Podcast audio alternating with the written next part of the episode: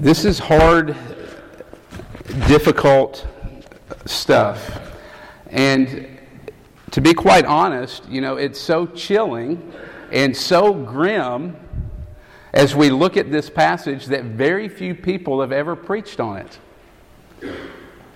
In fact, I would not be surprised if very few of you tonight have ever heard a sermon on Acts chapter 5, Ananias and Sapphira. If you were here last week, George preached on the stoning of Stephen, and you know that he preached on Acts chapter 6 and Acts chapter 7, and it just seems to make sense that tonight we would be talking about what? Acts chapter 8 or maybe Acts chapter 9, but we actually went backwards to Acts chapter 5. Why did we do that? Well, we did that because actually I was very convicted about skipping this passage. Because in the original plan for the semester, I actually wanted to skip over Acts chapter 5 because it was difficult and harsh and hard, and I didn't want to have to deal with it. But after thinking about it, I started thinking, is that really what I want us to be about? Friends, I don't want us to be a ministry that skips over the hard things in the Bible that skips over the hard topics. I don't want you to be a person that skips over the hard topics. I don't want us to be a ministry that skips over the hard passages like Acts chapter 5. And so I thought that we would deal with that tonight because I think it teaches us several important things. And here are just a few things that I think it actually sheds light on for us. And we'll get into the passage, but this passage is, I think, important for us to look at because one thing it shows us is that the early church was pretty messy. When we're studying the book of Acts, if you've been here, you know that, man, some big things are happening. 3,000 people are saved in one day. They've got this rich, deep community. Miracles are being performed by the apostles, and huge things are happening. And then we have this inserted, and it's a little bit of a relief to me because it reminds me that I know and I feel the messiness of the church today, but Luke says, well, it was pretty messy back then too. And another thing I think this is significant about this passage is it shows us that Luke had some credibility. He was a credible historian. He was an authentic historian. I mean, Luke, you think about it, he could have very easily just skipped over this passage. He didn't have to write Acts chapter 5 and people falling out and being struck down. He could have hidden that, but he didn't because he wants to be real and authentic and actually gives him credibility because he doesn't brush aside the hard, difficult, even horrific experiences in the early church. I remember when I was a kid growing up, and maybe you loved this too, but I loved magic tricks. I loved illusionists. I loved David Copperfield and people like that. And uh, one of the highlights of my growing up was actually going to a David Copperfield show. And I'll never forget it. He did all these illusions, and I was just amazed and wowed at what he was doing. So much so that maybe um, I went home and I ordered a book on uh, how to do some of these things and how to do magic tricks. Maybe you've had a book or read a book like that. And as you start to kind of study this and get into kind of what's going on, one of the things you realize is how all of this works. And one of their tactics is to get you so into the details of the act to get you wrapped up in the minute, minuscule details that are happening on the stage that you actually miss where the real action is. You actually miss what is actually happening. Well, that's such a great picture of what happens when we come to the Bible. Oftentimes, when we come to hard, difficult passages in the Bible, what we end up do what we end up doing is get getting caught up in the details, in uh, the messiness of it, in the things that we don't like, the problems, and in doing so, we miss the point that the author is actually trying to make. That's exactly what we are in danger of falling into tonight. When we hear this story in the chilling details, we can get so wrapped up into those things that we actually miss exactly what Luke is trying to teach us tonight through Acts chapter 5. And so here's my hope. I actually got this outline. It's not from me, it's from Leo Schuster. He's a pastor in the PCA, the Presbyterian Church, and he has this outline eh, that I don't think can be improved upon, quite frankly, because it's very clear. But my hope is is that tonight we would deal with the problems of the passage and that as we deal with the problems that it would actually we would push through them to get to the point of the passage and then we would end by looking tonight at the powers of the passage. So that's the three points. We're going to look at the problem of the passage the point of the passage and finish with the powers in the story. Let me pray before we start father would you come and help us. We need your help.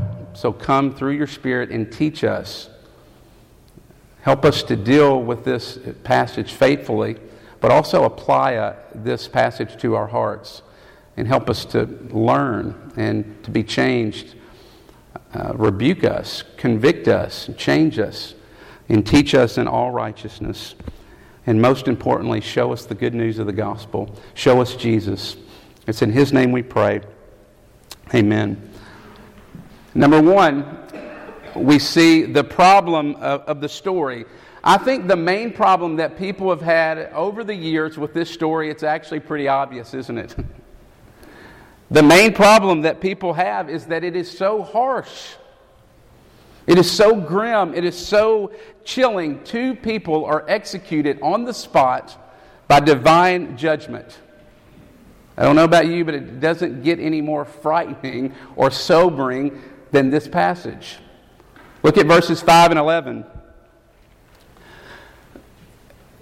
Notice anytime words are repeated in a particular passage, the author is screaming at us and trying to show us something. And we see here in verses 5 and 11, the author is emphasizing the point that this community was overtaken by fear.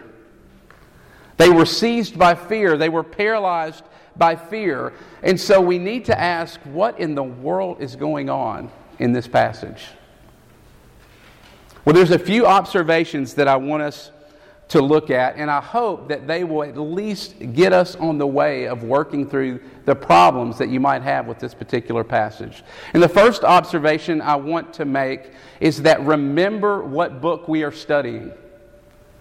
We're studying the book of Acts, and when you study the Bible, not every book of the Bible is interpreted the exact same. So you've got to take things into account. For example, when we study the book of Acts, one of the things we need to take into account is where we are in history. Where we are as we study this book in redemptive history. And one of the things we know about the book of Acts is that it was a season and a time of tremendous and massive transition in the life of Christianity and in the life of the church. Why do I tell you that? Well, I tell you that because what we see here is highly exceptional. What we see here is not normal, it's not ordinary. I mean, read the entire New Testament and you don't see things like this happening. In fact, read the entire Bible and you'll see that it's not normative, what we see in Acts chapter 5. And so that's significant. Because what that means, and we ha- means that we must take that into account as we look at Acts chapter 5 and Ananias and Sapphira. Related to that is this remember where the church is in, the, in its life. It's in the infant stage, isn't it? It's just beginning.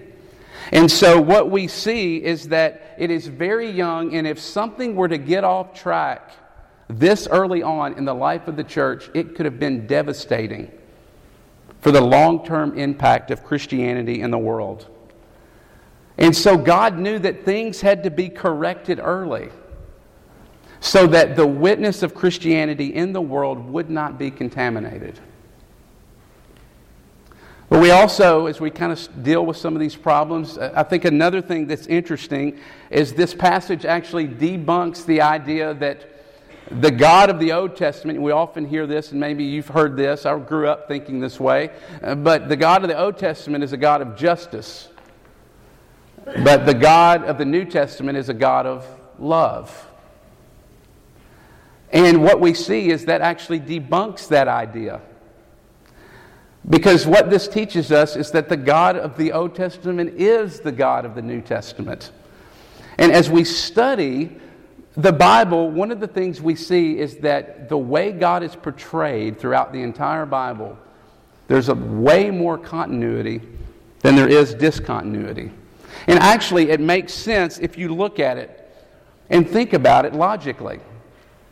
The only way you and I can ever really experience and understand and grasp the love of God is for us to first understand the justice of God. We need a God that is both loving but who is also just. Think about it. Friends, if God is not a God of justice, who are we to say what justice really is?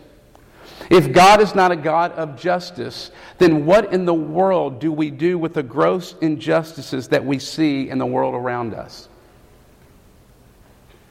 Christianity, it's often mistakenly said that, uh, and it's, it's not true, but oftentimes people think that Christianity teaches that all the wrongs this side of heaven will be made right. That is not what Christianity teaches. Christianity teaches that the wrongs will finally be made right, all of them, once and for all, when Jesus returns and makes them right and ushers in the final judgment.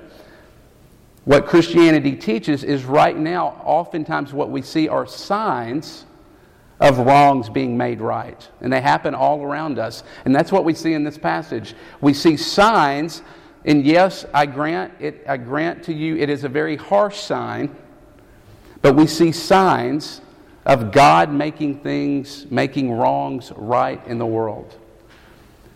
And we see that happening all around us all the time. And what it does for us, we don't see it fully, but what it does for us is it points us forward to the day of ultimate judgment when God will make everything right and fix everything and come down and justice will be served once and for all. And I want to suggest that some, you feel that, don't you?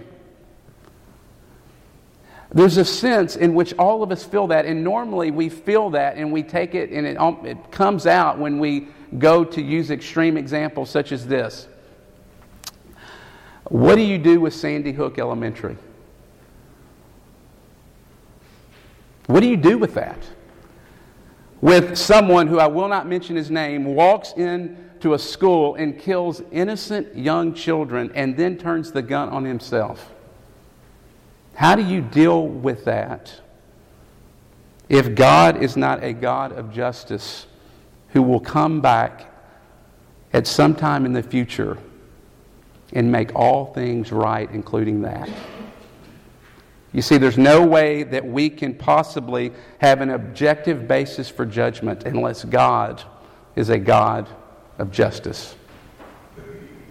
Maybe some of those things will help you kind of push through the problems that maybe you experience in this story, because that's the hope, is that we wouldn't get bogged down into the problems, but we would push through them to the point of the story. And that brings me to point number two, which is the point of the story.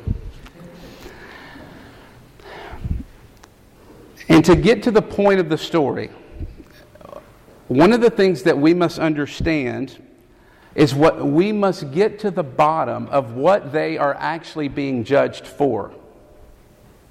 If you look at the beginning of the story, there is this man called Barnabas, and he's given this nickname of the son of encouragement. Barnabas is thought of very highly. He's very popular. People like him. He's generous. He's godly. If you look throughout the book of Acts, when Luke writes about him, he writes about him very fondly. He holds him in high regard. And Ananias and Sapphira, notice the contrast the writer is making. Ananias and Sapphira are on the side, and they're watching this, and it seems like Barnabas is getting lots of attention. And they're saying, I want to be like that. I want the attention. I want the recognition. I want people to think I'm great too. And so, what do they do? Well, they say, We're going to sell the field and we're going to give every single bit of it to the church. Well, it comes time and they actually sell the land and they actually make tons more than they thought they would make and they see dollar signs and that's all they can see. And so then they have a decision to make and they decide to say, well, what difference does it really make? We'll keep some for ourselves, but we'll tell everyone that we gave it all. Don't make the mistake in thinking that they are being judged here because they kept the money. Friends, they're not being judged because they kept the money. How do we know? Look at verse 4. Peter's quick to mention to Ananias that the money was his to do with as he pleased. So the point is this passage is not about greed. This passage is not about money. It's not about generosity. You know what it's about? It's about pretending.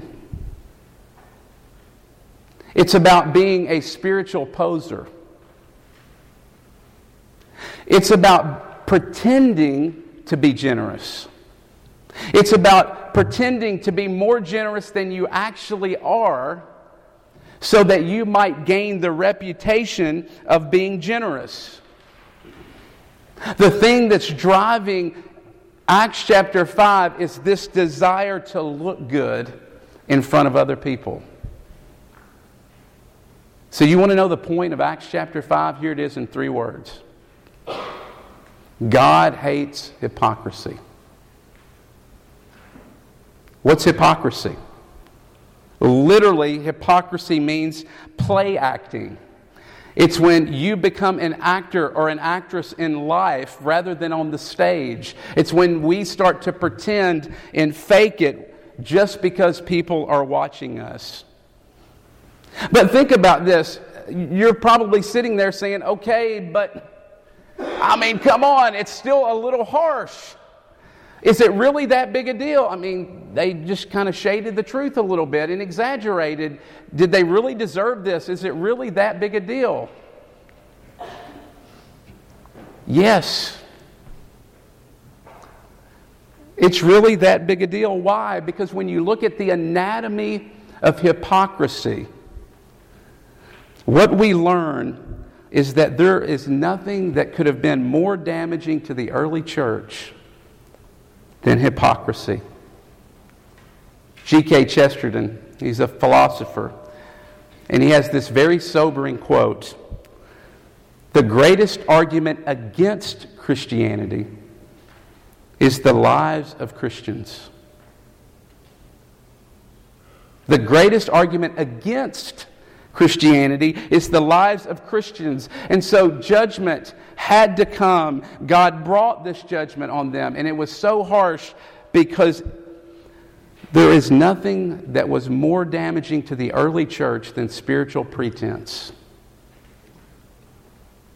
And when we think about hypocrisy, oftentimes, uh, and rightly so, we tend to just simply think of hypocrisy kind of from those that are on the outside looking in. For example, those outside a community uh, or a church, and they look into a community or a ministry and they say, There's no way I'm going to that church. Or there's no way I'm going to this campus ministry or that campus ministry. Why? You've heard it because it's full of a bunch of hypocrites. And you know what? It's true. That's true. But you know what? It's so much deeper than that. Because not only do I want us to see, yes, that's true, that we see hypocrisy in people from the outside looking in, but hypocrisy, it's important to see what it does inside the church. You ever thought about it that way? Think about hypocrisy and what it does inside a community of people. When hypocrisy makes its way and starts to weave its way into a community, what happens? You can't trust any, each other anymore. Why? Well, because everybody's wearing a mask. Because everybody suddenly is pretending and everyone looks like they're having it all together. And suddenly your community becomes unsafe for people to struggle and to admit that they need Jesus. It becomes a place where no repentance and no honesty and no genuine, genuine, genuineness is experienced in community. You know, one of the reasons why the early church was able to plow through the Roman Empire the way it did in less than 300 years is because it was a place where people were free to be themselves. It was a place where people were free to come and take off their mask and be at ease and let their guard down. People ask me, what do you want RUF to be at Ole Miss? Jason, what do you want the vision to be? Here's one of them. Friends, I want more than anything for this to be a place on this campus where people can come outside these walls, and when they walk through those doors, they don't have to pretend. They can actually be loved for who they are. That's what I want. That's what I pray.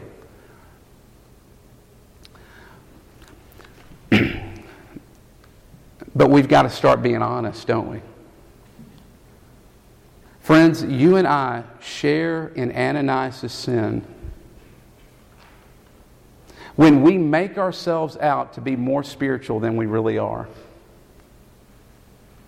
You and I share in Ananias' sin and we become pretenders and posers when we pretend like we're a person of prayer when we're really not. Or when we pretend and fake being genuinely concerned for another person when deep down we're really not.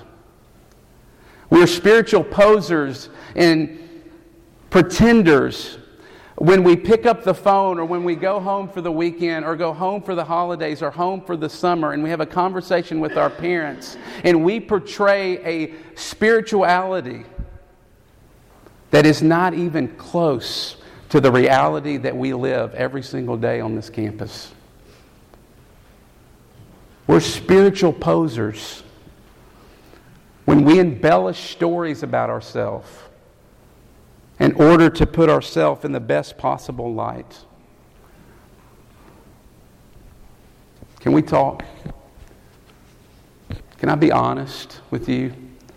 I want more than anything uh, to be genuine and honest with you. And if I'm honest and I read this passage, Yes, I get caught up in the problems, and that's why I didn't want to preach it. But as I made my way through the problem of the passage and actually got to the point of the passage, it was like a dagger into my heart. Why? Because this is me. Friends, I'm often a pretender. And you know what? If you're honest, you are too. We all have masks, don't we? Masks that we put on around different groups of people to pretend to be someone that we're not. It reminds me of the Phantom of the Opera, masquerade, paper faces on parade. Hide your face so the world will never find you. Every face a different shade. Look around. There's another mask behind you. That's who we are. And more than anything, if you're like me, I want to be a person of integrity. And you want to be a person of integrity. But so far, that's often far from us. And so then the question becomes what do we do? How do we change? How do we begin to take the mask off in our lives? And the answer is the same for us as it was for Ananias and Sapphira. The answer, friends, is repentance. What is repentance? Repentance is a theological term that means to turn from.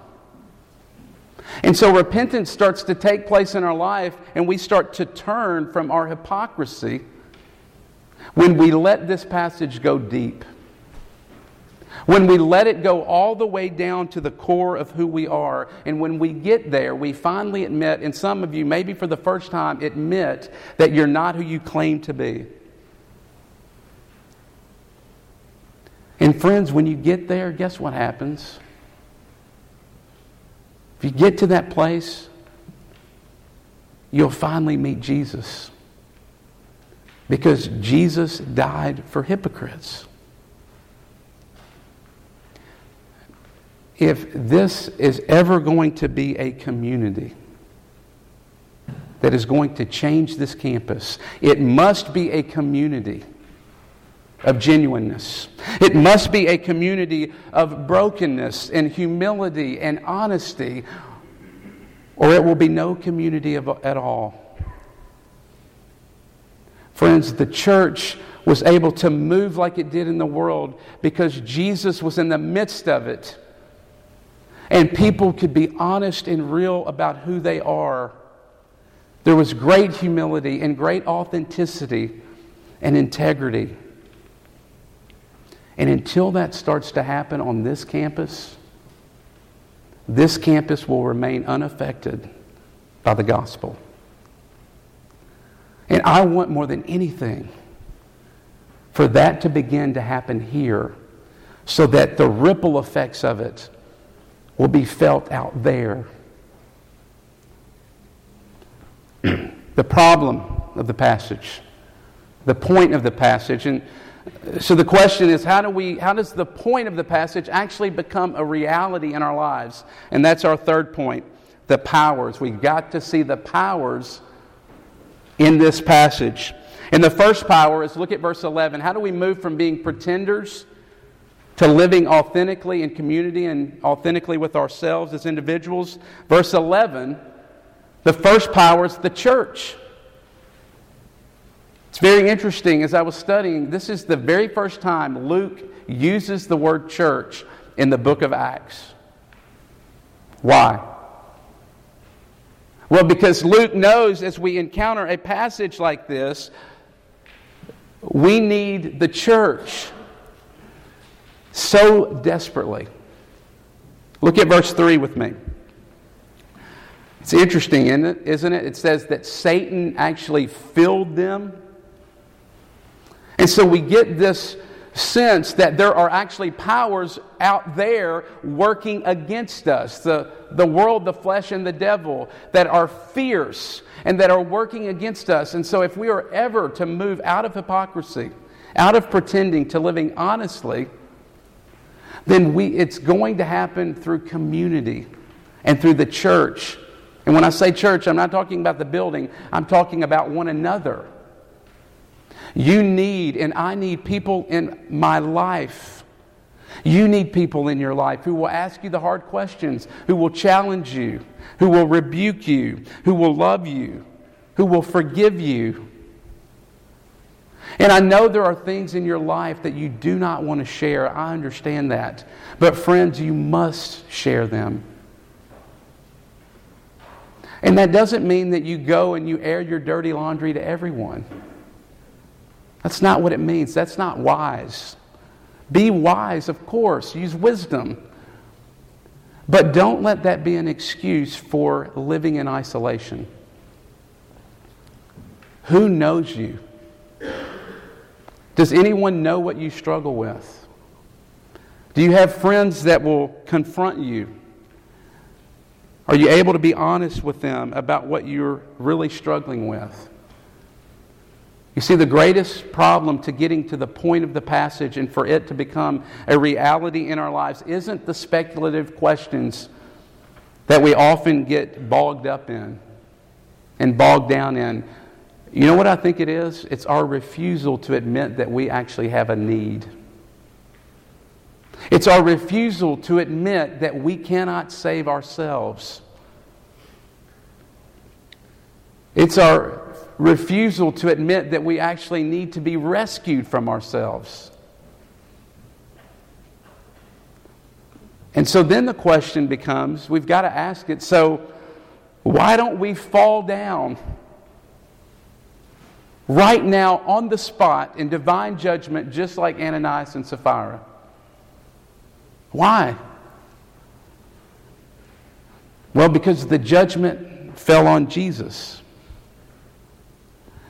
Because the judgment fell on the only perfect person with a perfect reputation. And if you've read the Gospels, you'll know that everyone set out to destroy his reputation. Think about the religious leaders.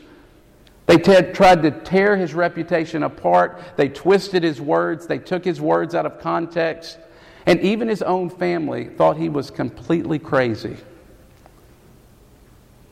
And then Jesus goes to the cross, and in his moment of most despair, the only man that has never wore a mask in his entire life is hanging on the cross, and insults are being thrown at him and hurled at him.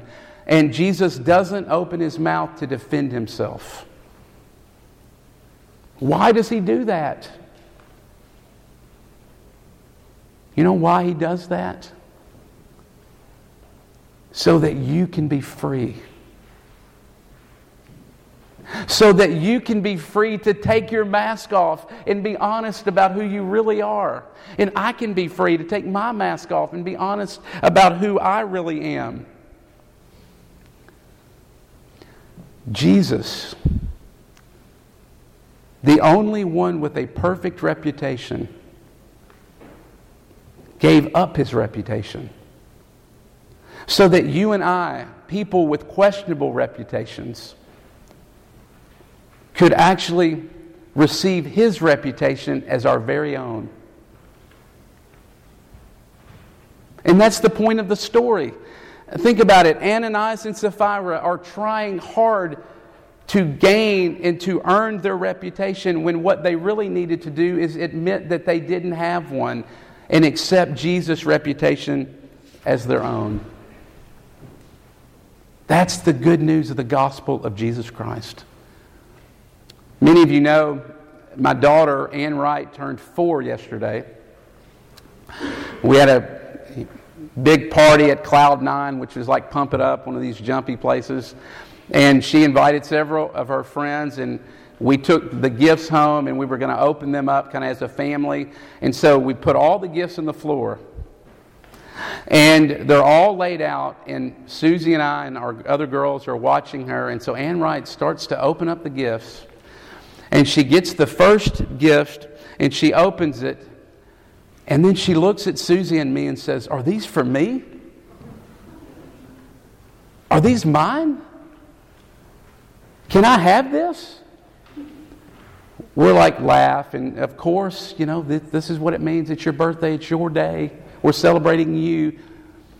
She opened up a couple of more gifts. Exact same thing. Are these mine? Are these for me? And as I was watching this take place, I couldn't help but think, that is exactly the same way I am with grace. God comes and He gives me His good gifts. And He says, All that I have is yours. And I say, For me? Really? Is it true? Is this real? Friends, Jesus gave up his reputation so that you could actually have one. It's true. It's true. And I'm calling you and I'm calling my own heart to believe that tonight because it's only as we believe that. That is the power. When we believe that, a power will burst forth in our life and we'll stop pretending and we'll finally start to live honestly and live lives of integrity with one another and with the community around us. Let's pray.